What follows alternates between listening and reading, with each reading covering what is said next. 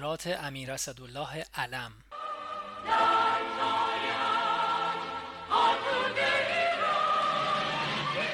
هزار و سیصد و پنجاه و یک آذر ماه.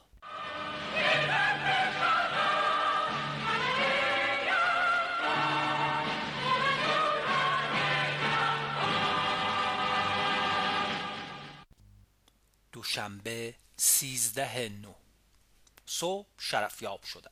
عرض کردم عجیب است که بی بی سی و اکنومیست هر دو از برنامه پنجم و عظمت ایران که دارد قدرت دنیاوی می شود حرف زدند و بی بی سی به کمپانی های نفتی توصیه کرده که به نفع آنهاست اگر زودتر با این کشور مقتدر و باثبات قرارداد ببندند. کارت های کریسمس را دادم امضا فرمودند. ضمناً فرمودند در این یک ماه اخیر انگلیسی ها خیلی صمیمی و معقول شدند. باز هم راجع به بلوچستان پاکستان عرض کردم که دیشب عده‌ای تفنگچی به کویت ریختند و میخواستند رئیس دارای آنجا را بگیرند یا بکشند. فرمودند مسلماً کار به این سادگی ها نیست. انگشت روس ها و هندی ها و افغان ها همه در این کارها هست. عرض کردم بیزنجو استاندار بلوچستان پاکستان هم دائما به غلام پیغام می دهد که بوتو نمی تواند ما را نگاه دارد، مواظب ما باشید. فرمودند آخر دردسر عجیبی می شود که هیچ ارزش ندارد مگر آنکه کشور ما به خطر بیفتد که آن وقت اقدام میکنیم. راجب ریچاردسون وزیر جدید دفاع آمریکا تلگرافی از استانفشار سفیر شاهنشاه در واشنگتن رسیده بود حاکی از اینکه وی از دوستداران ایران است و نزدیک به نیکسون، بنابراین برای برنامه‌های نظامی ایران خطری نیست. سفیر آمریکا در ایران فارلند هم این مطلب را تایید کرد. عرض کردم وقتی معاون یا مدیر کل وزارت خارجه بود به ایران آمده و شرفیاب شده است. فرمودند به خاطر دارم. سه‌شنبه چهارده نو صبح شرفیاب شدم. شاهنشاه سرحال بودند چون سر تا سر ایران باران میبارد به استثنای خراسان. فرمودند چرا آنجا نمیبارد؟ عرض کردم ابرها از غرب به شرق می روند با آنجا خواهند رسید. عرض کردم سفیر رومانی پیش من آمد و می گوید بیست ژانویه رئیس جمهور چاوشسکو از هند برمی گردد، می خواهد بیاید شاهنشاه را زیارت کند و بیست و چهار ساعت بماند. من گفتم البته شاهنشاه خواهند پذیرفت، فقط بیست و چهار ساعت کم است. فرمودند بسیار خوب گفتی، دوباره تایید کن. فرمودند آلمان شرقی را هم می شناسم به این شرط که حرفهای خودش را در مورد شط العرب پس بگیرد و پس خواهد گرفت. عرض کردم خیلی خوب است، ما که به هر صورت کاسه از آش داغ‌تر نیستیم. آلمان غربی موجودیت آنها را شناخته است، ولی حرفهایی که در مورد حقوق عراق بر شط العرب زده است واقعا مزخرف گفته، باید پس بگیرد. سوال فرمودند اعلامیه مربوط به امیر هوشنگ در نیامد؟ عرض کردم هنوز خیر، واقعا یک عقده برای شاه شده است. اجازه گرفتم فردا به مشهد برای کارهای آستان قدس بروم. اجازه دادند. جمعه هفده نو این چند روز در مشهد و سرخس بودم.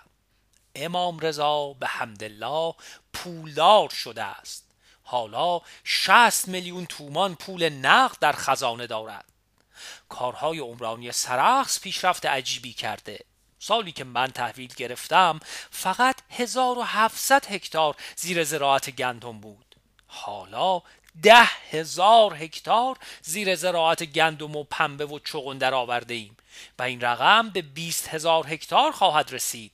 مضافاً پانصد هزار گوسفند نگهداری خواهیم کرد. کارخانجات قند و قراری که با بلژیکی ها بسته ایم به بهترین نحو کار می کند. فعلا سه کارخانه قند داریم در آبکوه، چناران و تربت حیدریه. من نذر کردم اگر باز هم رئیس دولت شوم پول کارخانجات قند را که حضرت امام رضا از دولت خرید تقدیم آستان قدس کنم. این نه برای این است که میخواهم یا میل دارم نخست وزیر شوم، برای این است که خدمتی به امام کرده باشم، یعنی در حقیقت به مردم بدبخت و بیچاره که پول برای آنها بیشتر به دست بیاید. متاسفانه دولت نمیفهمد یا نمیخواهد بفهمد. من فکر میکنم تا دو سال دیگر حضرت لااقل پانصد میلیون تومان نقد از محل درآمدهای مختلف و فروش زمین در خزانه خود داشته باشد. در خراسان باران و برف خوبی بارید، به طوری که نتوانستم با هواپیما به سرخس بروم. با اتومبیل رفتم و یک شب هم در آنجا ماندم. شنبه هجدهم نوامبر. چون در مشهد هم باز برف میبارید نتوانستم دیروز عصر جمعه با هواپیما برگردم. ناچار برای اینکه نهار عمر سقاف وزیر خارجه عربستان سعودی شرفیاب میشد با ترن برگشتم. در راه اتفاقا هیچ بد نگذشت. وزیر خارجه ایران عباس علی خلعتبری که پارسال در یوگسلاوی تصادف ماشین داشت و نذر کرده بود مشرف شود، برای جمعه آمده بود، نتوانست برگردد، با ما برگشت. قطار مخصوص خواسته بودم که متعلق به والا حضرت هاست. در راه مراجعت خیلی خوش گذشت. حرف زدیم، تخته زدیم، خوب خوابیدیم، خوب خوردیم، هیچ بد نبود. صبح ساعت نه وارد تهران شدیم. من بلافاصله شرفیاب شدم. نیم ساعتی شرفیاب بودم و اول خبر بارندگی مفصل خراسان را عرض کردم. شاهنشاه خوشحال شدند. عرض کردم جریان کارهای آنجا خیلی مفصل است، حالا نمیتوانم عرض کنم. فرمودند فهمیدی فارلند سفیر آمریکا عوض شد؟ عرض کردم خیر. فرمودند هلمز رئیس سی آی ای خواهد آمد. خیلی باعث تعجب شد. مدتی درباره این تحویل صحبت کردیم، چون جای تعجب دارد چطور این شخص که این همه دوست نیکسون است و کمتر از یک سال است به ایران آمده عوض می شود. جای او هم رئیس سی آی ای می آید. فرمودند راجع به هواپیماهایی که قرار است به جای اف پنج ها بدهند نامه‌ای به سفیر آمریکا بنویس و یادداشت‌هایی به من لطف کردند. فرمودند بنویس به جای اف چهار ترجیح میدهم اف پنج بدهید که با هشت عددی که قبلا داده اید فعلا یک اسکادران از این نوع پیشرفته داشته باشید. بعد که مرخص شدم به فارلند تلفن کردم. از غصه گریه میکرد. بعد سر نهار رفتم که عمر سقاف بود. موضوع مهمی که آنجا صحبت شد این بود که شاهنشاه می‌فرمودند من حالا از وضع سرحدهای شرقی خودم هم نگرانم، چون پاکستان وضع بدی دارد. صحبت شد که امسال اجازه داده شد هر چه حاجی خواست مشرف شود. گویا تعداد به چهل و پنج هزار رسیده است. من جرأت نکردم عرض کنم حیف از این پولها که باید در دهات به مصرف خود آنها برسد. راجع به امنیت اقیانوس هند و خلیج فارس هم صحبت شد. سر شام رفتم. صحبت مهمی نبود جز سر به سر گذاشتن با من که علم از شعر خواندن خوشش می آید. لابد در راه مشهد به سرخس دکتر خانلری برای او شعر می خوانده. عرض کردم خانلری همراه نبود. دوشنبه بیست و نه صبح به اختصار شرفیاب شدم. فرمودند با آمریکایی ها بگو اردنی ها میگویند تانک های ما را که شما تعمیر میکنید موتور آن را هم باید بدهید. این که قرار نبود، قرار بود شما آمریکایی ها بدهید. باز مدتی در خصوص علت تعویض سفیر آمریکا بحث شد. فرمودند دلیلی ندارد بخواهند بر علیه ما عملی بکنند. کاغذی در این خصوص مهدی شیبانی استاندار مازندران به من نوشته بود ارائه دادم. فرمودند خیال بافی کرده، ولی قدری هم فکر فرمودند. بعد مرخص شده به کارهای جاری رسیدم. رئیس سی آی ای مقیم تهران را خواستم. راجب تانک ها به او گفتم. گفت اردنی ها اشتباه می کنند. موتور را ما می دهیم. چیزی که هست قیمت آن از مجموع قیمت کمک ما به اردن کم می شود. نهار چند تن از وزرا مهمان من بودند. شام هم دکتر میلیه که طبیب فرانسوی و طبیب من است به تهران آمده، مهمان من بود. سه‌شنبه بیست و یک نوامبر، امروز روز نجات آذربایجان است. به این جهت رژه ارتش از ساعت دوی بعد از ظهر آغاز خواهد شد. من فکر می‌کردم کوتاه شرفیاب خواهم شد، ولی یک ساعت و نیم به طول انجامید. دوستان من تعجب می‌کنند که من به شاه چه عرض می‌کنم که انقدر شرفیابی‌ها طولانی می‌شود. نمی‌دانند که همه چیز می‌گویم. منتها طوری کار را مرتب می کنم که وقتی کار زیاد و ملال آور می شود با یک حکایت یا یک خبر مضحک یا از یک گردش و غیره صحبت می کنم که خستگی شاه کم شود. دوباره جدی صحبت می کنم. امروز عرض کردم علیا حضرت به پوست سنجاب خاصی علاقمند هستند که در مسکو هست، چون گران بود نخریدند. خوب است اعلی حضرت همایونی برایشان بخرید، پولش چل هزار دلار است. فرمودند دستور بده بیاورند. مدتی راجب وصیت‌نامه خود که تنظیم فرمودند با من حرف زدند. من حق ندارم اینجا چیزی بنویسم، چون خدای نکرده ممکن است بر وصیت‌نامه اثر بگذارد، ولی مرقوم فرمودند در حال حاضر نوشته شده است. عصری رژه بود. باران به شدت می‌بارید، ولی بسیار خوب بود. سرمای شدیدی خوردیم. وقتی برگشتی فرمودند برو منزل تازه که حاضر کرده ای، من میایم آنجا. من بیچاره سرما خورده سه ساعت سر پا ایستاده آمدم منزل که کنیاک بخورم. تلفن زنگ زد که فوری بیا با هم برویم، چون هنوز راه آنجا را نمی‌دانم. من دویدم در رکابشان رفتم. هنوز اتاقها حاضر نیست، فقط دفتر حاضر است. من کارهای خودم را هم بردم آنجا که برسم. در دستشویی نشستم که گرم بود و چراغ داشت و کارها را یک ساعت و نیم با آن حال خراب دیدم. اتفاقاً نامه به مونتباته نایب السلطنه سابق هندوستان امضا می کردم در مستراح. وقتی بیرون آمدیم که به کاخ بیاییم، فریده خانوم دیبا مادر علیا حضرت از باغ روبرو در آمد و ما را دید. یا للعجب!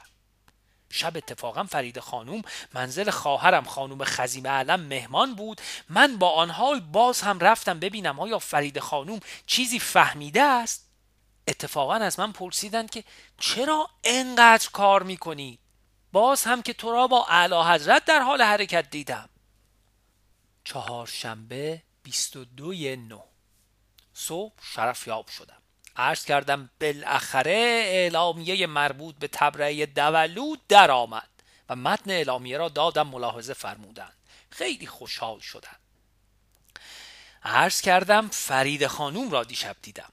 به من اعتراض کردند چرا انقدر کار میکنید؟ شاهنشاه خندیدند. فرمودند عاقل‌تر از آن است که به شهبانو چیزی بگوید، به خصوص که این همه در ناز و نعمت است. عرض کردم مخارج سفر ترکیه ایشان با آنکه مهمان بودند دویست هزار تومان شد. فرمودند عیب ندارد، این ریخت و پاشها را باید تحمل کرد. چیزی که هست علیا حضرت میگویند شما که میکنید بد است، اما من که برای که عده میکنم عیبی ندارد. عرض کردم علیا حضرت هم اینطور نمیفرمایند، ولی قدری در راه عوام فریبی افتادند.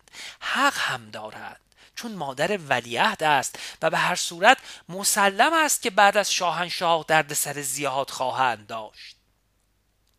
عصری سفیر انگلیس دیدنم آمد که در خصوص قرارداد ما با شارجه در خصوص نفت ابو موسی صحبت کند، که با آنکه ما قرارداد شرکت بیوتس را با شارجه صحه گذاشته ایم، چرا می‌خواهیم بر کار او نظارت کنیم؟ گفتم برای این است که معادن را مثل معادن لیبی یک دفعه با بهره برداری زیاد خراب نکنند. گفتم امری از شاهنشاه دارم که با شما صحبت کنم و آن این است که یاغیان ظفار به این طرف مسقط روبروی بندرعباس رسیدند یک عده دویست و پنجاه نفری آنجا هستند و این گزارش ژنرال انگلیسی است که اکنون مشاور سلطان مسقط و عمان است. خیلی تعجب کرد. گفتم به هر حال شاهنشاه می‌فرمایند اگر این خبر درست باشد و سلطان از ما بخواهد، ما فوری با عده زیاد آنجا می‌رویم و به کلی ریشه آنها را می‌کنیم. این کار را نمی‌شود تحمل کرد. بعد پرسید عمر سقاف اینجا چه کار داشت؟ گفتم نمی‌دانم. خندید، گفت شنیدم حرف زیاد زده است ولی بی موضوع. گفتم نمی‌دانم. گفت فارلند چرا عوض شد؟ گفتم نمیدانم. گفت جانشین او نمیدانی کیست؟ گفتم نمیدانم. پنجشنبه بیست و سوم نوامبر صبح به اختصار فقط پنج دقیقه شرفیاب شدم. نفتی ها شرفیاب شدند. جلسه سه ساعته در حضور شاهنشاه داشتند. شاهنشاه میخواهند به کلی مسئله قراردادها و امتیازات نفتی را براندازند. یعنی ما فروشنده، آنها خریدار بشوند و بس. قدم انقلابی عجیبی است. دنیا را به هم می‌ریزد. عصری وزیر مختار آمریکا به دیدنم آمد و خبر داد که تیارات اف پنج را می‌دهند. بعد هم خواهش کرد که نماینده یمن شمالی را که قرار است به تهران بیاید شاهنشاه بپذیرد. چون ما از اعلامیه تریپولی ناراضی بوده ایم، کمک‌های خود را به یمن قطع کرده ایم، هم ما هم عربستان سعودی. او هم راجع به بیوتس صحبت کرد. جواب لازم را دادم. سر شام رفتم، جریان هواپیما را عرض کردم، خیلی راضی شدند. خبر رویترز دائم بر بیگناهی دولو را تقدیم کردم. خواندند، خیلی راضی شدند. همان وقت که سر شام بودم، سفیر انگلیس مرا پای تلفن خواست. گفت ابداً ژنرال انگلیسی درباره حضور یاغیان ظفار در این طرف مسقط گزارشی عرض نکرده است و این خبر صحیح نیست. به عرض رساندم. شاهنشاه خیلی تعجب فرمودند. جمعه بیست و چهارم نوامبر ساعت یازده شرفیاب شدم. تا یک و نیم بعد از ظهر شرفیاب بودم. یک ساعت در دفتر کاخ جهان نما برای کارهای امضایی و یک ساعت و نیم هم در زیرزمین سلمانی شاهنشاه گزارشات مفصلی راجع به کارهای آستانه و سرخس عرض کردم. ولی عجیب بود. وقتی راجع به گوسفنداری در سرخس برای پانصد هزار گوسفند طرح خودم را به عرض رساندم، فرمودند اول ببین آیا رودخانه تجن را روس‌ها و افغان‌ها منحرف نمی‌کنند، بعد این طرح را اجرا کن. برو کاملا تحقیق کن. راجع به نفت فرمودند میدانی چه میگویم؟ عرض کردم بلی. اعلی حضرت همایونی دوباره دنیا را منقلب می‌فرمایید. فرمودند چاره نیست. به محض آنکه دست انسان برسد باید در تحقق منافع خویش اقدام کرد. همین پریروز سازمان ملل گفت دولت‌ها حاکم بر مقدرات خویش هستند و منابع خویش. چرا حالا اقدام نکنی؟ عریضه‌ای تقدیم کردم که برای طرح خالی کردن رسوب پشت سدها دولت اقداماتی کرده است. گرفتند، خواندند، فرمودند این اقدامات کافی نیست. چون از اول اینها به من گفتند که این طرح اقتصادی نیست، یقینا اصرار خواهند کرد که کار عملی نشود که به من نشان بدهند که درست گفتند. بنابراین به طور جدی پیگیری کن که به نتیجه برسد. اینجا صحبت اکنومی نیست، صحبت حیات و ممات است. من چطور میتوانم اجازه بدهم آبی که این همه احتیاج داریم و سدی که با این خون دلها بسته ایم پر شود؟ آخر وقت فرمودند راستی چرا ما انقدر وقت کم داریم که جمعه هم باید کار کنیم؟ عرض کردم ماشاءالله از بس اعلی حضرت همایونی کار میکنید. شنبه بیست و پنجم نوامبر صبح شرفیاب شدم. روزنامه های سوئیس را که خبر بیگناهی امیر هوشنگ را نوشتند تقدیم کردم. عرض کردم صبح نخست وزیر تلفن میکرد و از این نتیجه به من تبریک میداد و میگفت حالا باید بهره برداری کرد و در دنیا گفت که روی دشمنی با ما این حرف ها زده شده بود. خنده معنیداری فرمودند. بعد اول فرمودند بگو دست شما درد نکند، چون اول کار احساس کرده بودند که نخست وزیر از این پیش آمد خوشحال است. بعد فرمودند بگو این مطلب اهمیتی نداشت و ندارد که ما خودمان را با آن آلوده کنیم. بعد فرمودند این مطلب را که گفتی بعد اضافه کن که البته در اول کار یک عده دست پاچه شده بودند. فرمودند یک دفعه اشتباها نگویی خوشحال شده بودند با خنده، ولی ما می دانستیم که بالاخره حقیقت کشف می شود. بعد صورت جلسه مذاکرات نفت در حضورشان را که فلاح فرستاده بود تقدیم کردم که اگر تصمیمی لازم دارد بفرمایند. خیلی به دقت خواندند و اصلاحاتی با دست خودشان و انگلیسی در آن به عمل آوردند. قدری هم به شوخی و تفریح گذراندیم. خیلی خندیدند. وقتی مرخص می شدم شاهنشاه بلند شده با من دست دادند. این کار را هر روز می فرمایند، ولی وقتی پاشنه پاها را بعداً به هم می کوبند خیلی راضی هستند. فرمودند راستی بگو هواپیما حاضر باشد، بعد از ظهر می خواهم پرواز کنم ببینم روی کوه‌ها چقدر برف آمده است، فردا صبح شاید اسکی بروم. شاهنشاه تلفن فرمودند که از سفیر انگلیس و وزیر مختار آمریکا در منزل دعوت کن، فلاح هم باشد، نظرات نفتی ما را برای آنها تشریح کن. همچنین از وان ریون رئیس کنسرسیوم نفت که از نظرات ما خیلی طرفداری می کند قدردانی کن. یک شنبه بیست و شش نوامبر صبح شاهنشاه اسکی تشریف بردند. به این جهت من شرفیاب نشدم. بعد از نهار در منزل به اتفاق فلاح وزیر مختار آمریکا را دیدم و او را راجع به قرارهای نفت آشنا کردم. فلاح خواست یادداشتی بدهد، گفتم صبر کن فردا شاهنشاه ببینند. یادداشت را ندادی. دوشنبه بیست و هفتم نوامبر صبح شرفیاب شدم. شاهنشاه فرمودند به سیمون پادشاه پیشین بلغارستان کمک کن، خیلی بدبخت شده، با یک آلمانی شریک شده، میخواهد ماهی و خوراکهای لوکس به آلمان صادر کند. یادداشت فلاح را تقدیم کردم. اصلاحات زیادی فرمودند. من عرض کردم یک نکته را باید عرض بکنم و آن این است که انگیزه ما رد انتقاد کمونیست هاست و حالان که چنان که نظر شاهنشاه است باید بگوییم به پیروی از سیاست مستقل ملی و اینکه هر کشور بر حسب قطعنامه سازمان ملل صاحب منابع خویش و صاحب اختیار آن است ما تصمیم گرفته ایم چنین بکنیم. فرمودند خیلی صحیح است، به همین نحو اصلاح بکنید. اسرائیلی ها به من اطلاع داده بودند که آمریکایی ها فشار می آورند که ما کانال سوئز را باز کنیم، نمیفهمیم به چه جهت است، شاید با شوروی تفاهمی به هم رسانده باشند. به عرض رساندم. روزنامه لوموند و هرالد تریبیون را که براءت امیر هوشنگ را نوشته بودند به عرض رساندم. شاهنشاه خوشحال شدند. فرمودند پیام دیروز را به نخست وزیر دادی؟ عرض کردم بلی دادم. فرمودند چه گفتی؟ عرض کردم گفتم لازم نیست شما اقدامی بکنید، این مطلب اصولا مهم نیست.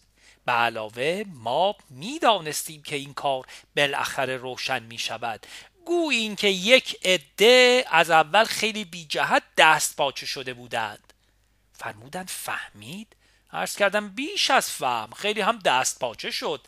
خیلی خیلی خندیدند. فرمودند بیهوش که نیست، گو این که پدر سوخته است، منتها شاه چه تحملی دارد، واقعا صبر ایوب دارد که همه چیز را تا آنجا که لازم است تحمل می کند، به طوری که انسان تصور می کند واقعا شاه طرفدار آن موضوع یا آن شخص است. سال گذشته از آروزا به سن موریس عریضه عجیبی عرض کردم و تا آنجا که اطلاع داشتم پته آقایان را بنابر وظیفه چاکری خودم نسبت به شاه بر باد دادم. عرض کردم مگر ممکن است اشخاصی فراماسون باشند، انترناسیونال باشند، عضو سی آی ای باشند، بهایی باشند، باز هم علاقمند به کشور؟ انگار عریضه من به دست شاهنشاه نرسیده است، هرگز به روی من نیاوردند. سه‌شنبه بیست و هشت نوامبر. قبل از آنکه جریان امروز را بنویسم بد نیست راجب مقالاتی که در مورد انقلاب سفید در کیهان نوشتم، یعنی مصاحبه کردم، اینجا بنویسم. این مقالات فوق‌العاده جالب شد و سر و صدای بزرگی در شهر را انداخت. به نظرم شاهنشاه هم پسندیده باشند، قطعا هم شنیدند، ولی همانطور که سابقا گفتم خیلی به ندرت بارک الله می‌دهند، در صورتی که اگر یک کلمه بد یا غلط یا مخالف میل مبارکشان بود چه سرزنش ها می شنیدم. باری این وظیفه من بوده و اعتقاد من بوده که نوشتم. اگر این مطلب را اینجا نوشتم برای تشریح و توضیح اخلاق همایونی است که بعدها تاریخ باید قضاوت بکند. اعلی حضرت رضا شاه کبیر هم گویا همینطور بوده. باری صبح شرفیاب شدم. عرض کردم دیروز به مجلس عقدی رفته بودم، نخست وزیر هم آنجا بود. با آنکه همیشه چون مرد عقده‌ای است کم تعارف می‌کند و سعی می‌کند خودش را خیلی بالا نگاه دارد، جلوی من دوید و سلام کرد و گفت می‌خواهم سه تبریک به تو بدهم. یکی این مسائل که شاهنشاه با نفتی ها مطرح فرمودند، می‌خواهم بروم واقعا پای مبارکشان را ببوسم. دیگر کار امیر هوشنگ که تمام کردی و واقعا موفقیت بزرگی بود، به خصوص قبل از تشریف بردن موکب مبارک به سوئیس، و سوم مقالاتی که در کیهان نوشتی که حقیقتا عالی بود، در صورتی که من میدانم هیچ خوشش نیامده است. شاهنشاه خندیدند، فرمودند معلوم می شود از آن حرف ما که یک عده در مورد کار امیر هوشنگ خیلی دست پاچه شده اند خیلی ترسیده است. بعد مرخص شدم، با دکتر هامر رئیس اکسیدنتال ملاقات داشتم، گزارش در این خصوص عرض کردم. بعد از ظهر سفیر انگلیس را پذیرفتم که یادداشت مربوط به مذاکرات نفت را به او بدهم. برخلاف وزیر مختار آمریکا او با ما زیاد بحث کرد که چرا موضوع مشارکت را رها کردید؟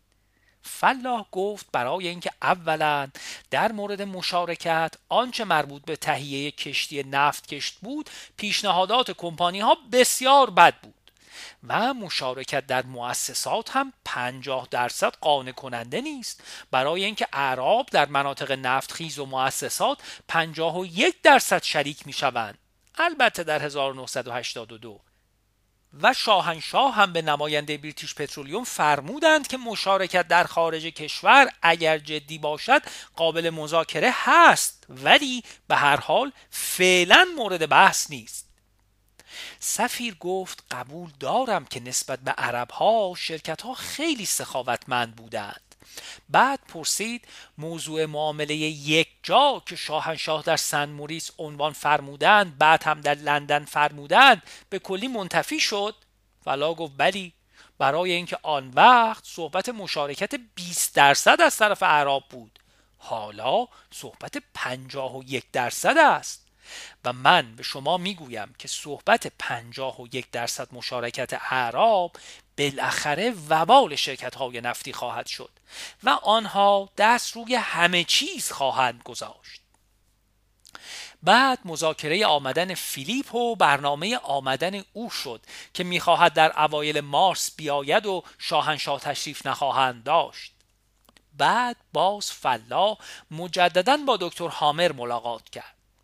او مدتی از اینکه روس‌ها به او اعتماد کردند و او را ستودند گفت و مقاله از پراودا در مورد خودش داد که به عرض برسانم و معتقد بود که ارتباط او به این صورت با روس‌ها خیلی ممکن است برای ایران مفید باشد. ولی همه این حرفها برای این است که ما اختلاف او را با بیوتس بر سر ابو موسی حل کنیم.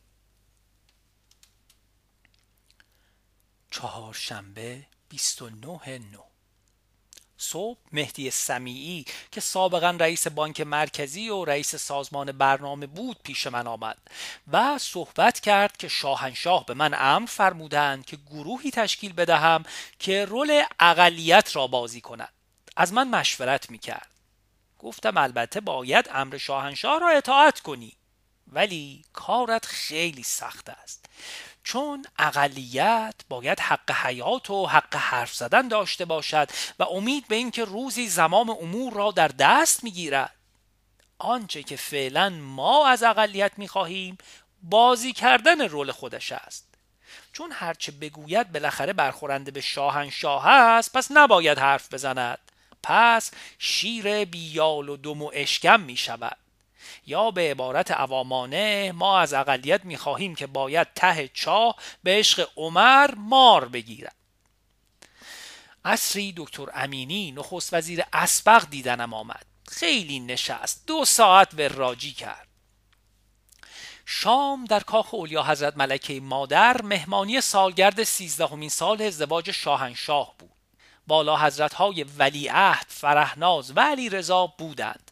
همشان قدری شامپانی خوردند، خیلی بامزه شده بودند، مخصوصا خدا حفظ کند ولیعهد را، چقدر پسر باهوش و عمیق و در عین حال خوشمشربی است.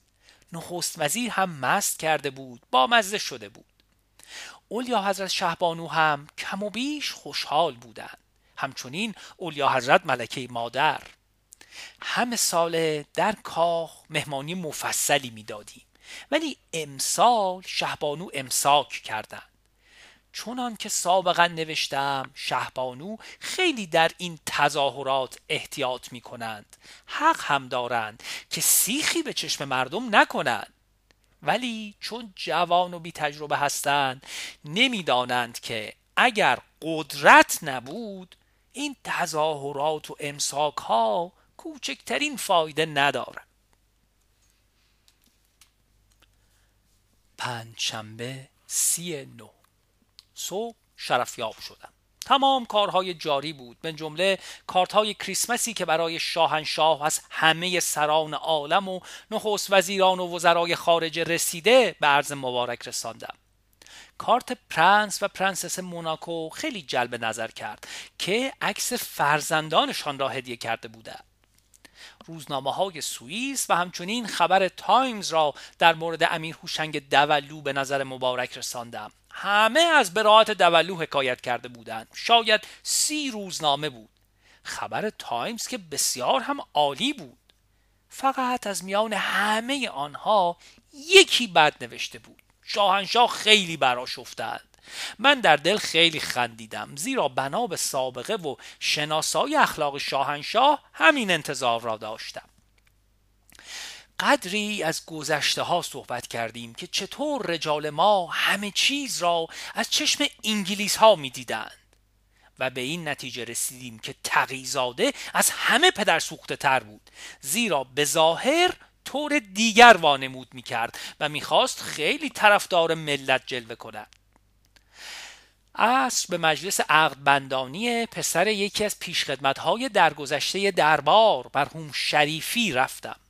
سر شب به سفارت شوروی رفتم که پنجاهمین سال تشکیل کشور فدراتیو شوروی را جشن می‌گرفت. شام هم به سفارت واتیکان رفتم. در آنجا مهمانی کوچک خصوصی به افتخار من داده بودند. بعد از شام صحبت از رژیم و وضع اجتماعی ایران شد و من به صراحت گفتم که من میدانم به یک دیکتاتور قدرتمند خدمت میکنم، این مطلب را هم پنهان نمیکنم. چیزی که هست خودم میدانم که این دیکتاتور جز خدمت به مردم و کشور هیچ نظری ندارد و واقعا خودش را وقف کشور کرده است. اگر ما وضع ترکیه را میداشتیم که این دموکراسی لعنتی را تقلید کردند، آیا خوب بود؟ سفیر جدید ترکیه که حضور داشت و اتفاقا صبح هم به دیدن من آمده بود، یک ساعت با او در همین زمینه‌ها صحبت کرده بودم، حرفهای مرا کاملا تصدیق کرد.